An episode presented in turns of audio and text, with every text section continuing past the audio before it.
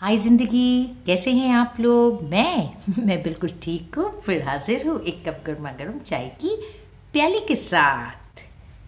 तुम बस खुद से कभी ना हारना। तुम बस खुद से कभी ना हारना। फिर तुम्हें कोई नहीं हरा सकता। सोचिए सोचिए इस बारे में फिर से पढ़ो। तुम बस खुद से कभी ना हारना। फिर तुम्हें कोई नहीं हरा सकता। इसलिए मैं क्या कहती हूँ? अपना ख्याल रखिए, अपनों का ख्याल रखिए, हमेशा खुश रहिए और खुशियाँ बिखेरिए। Bye till the next time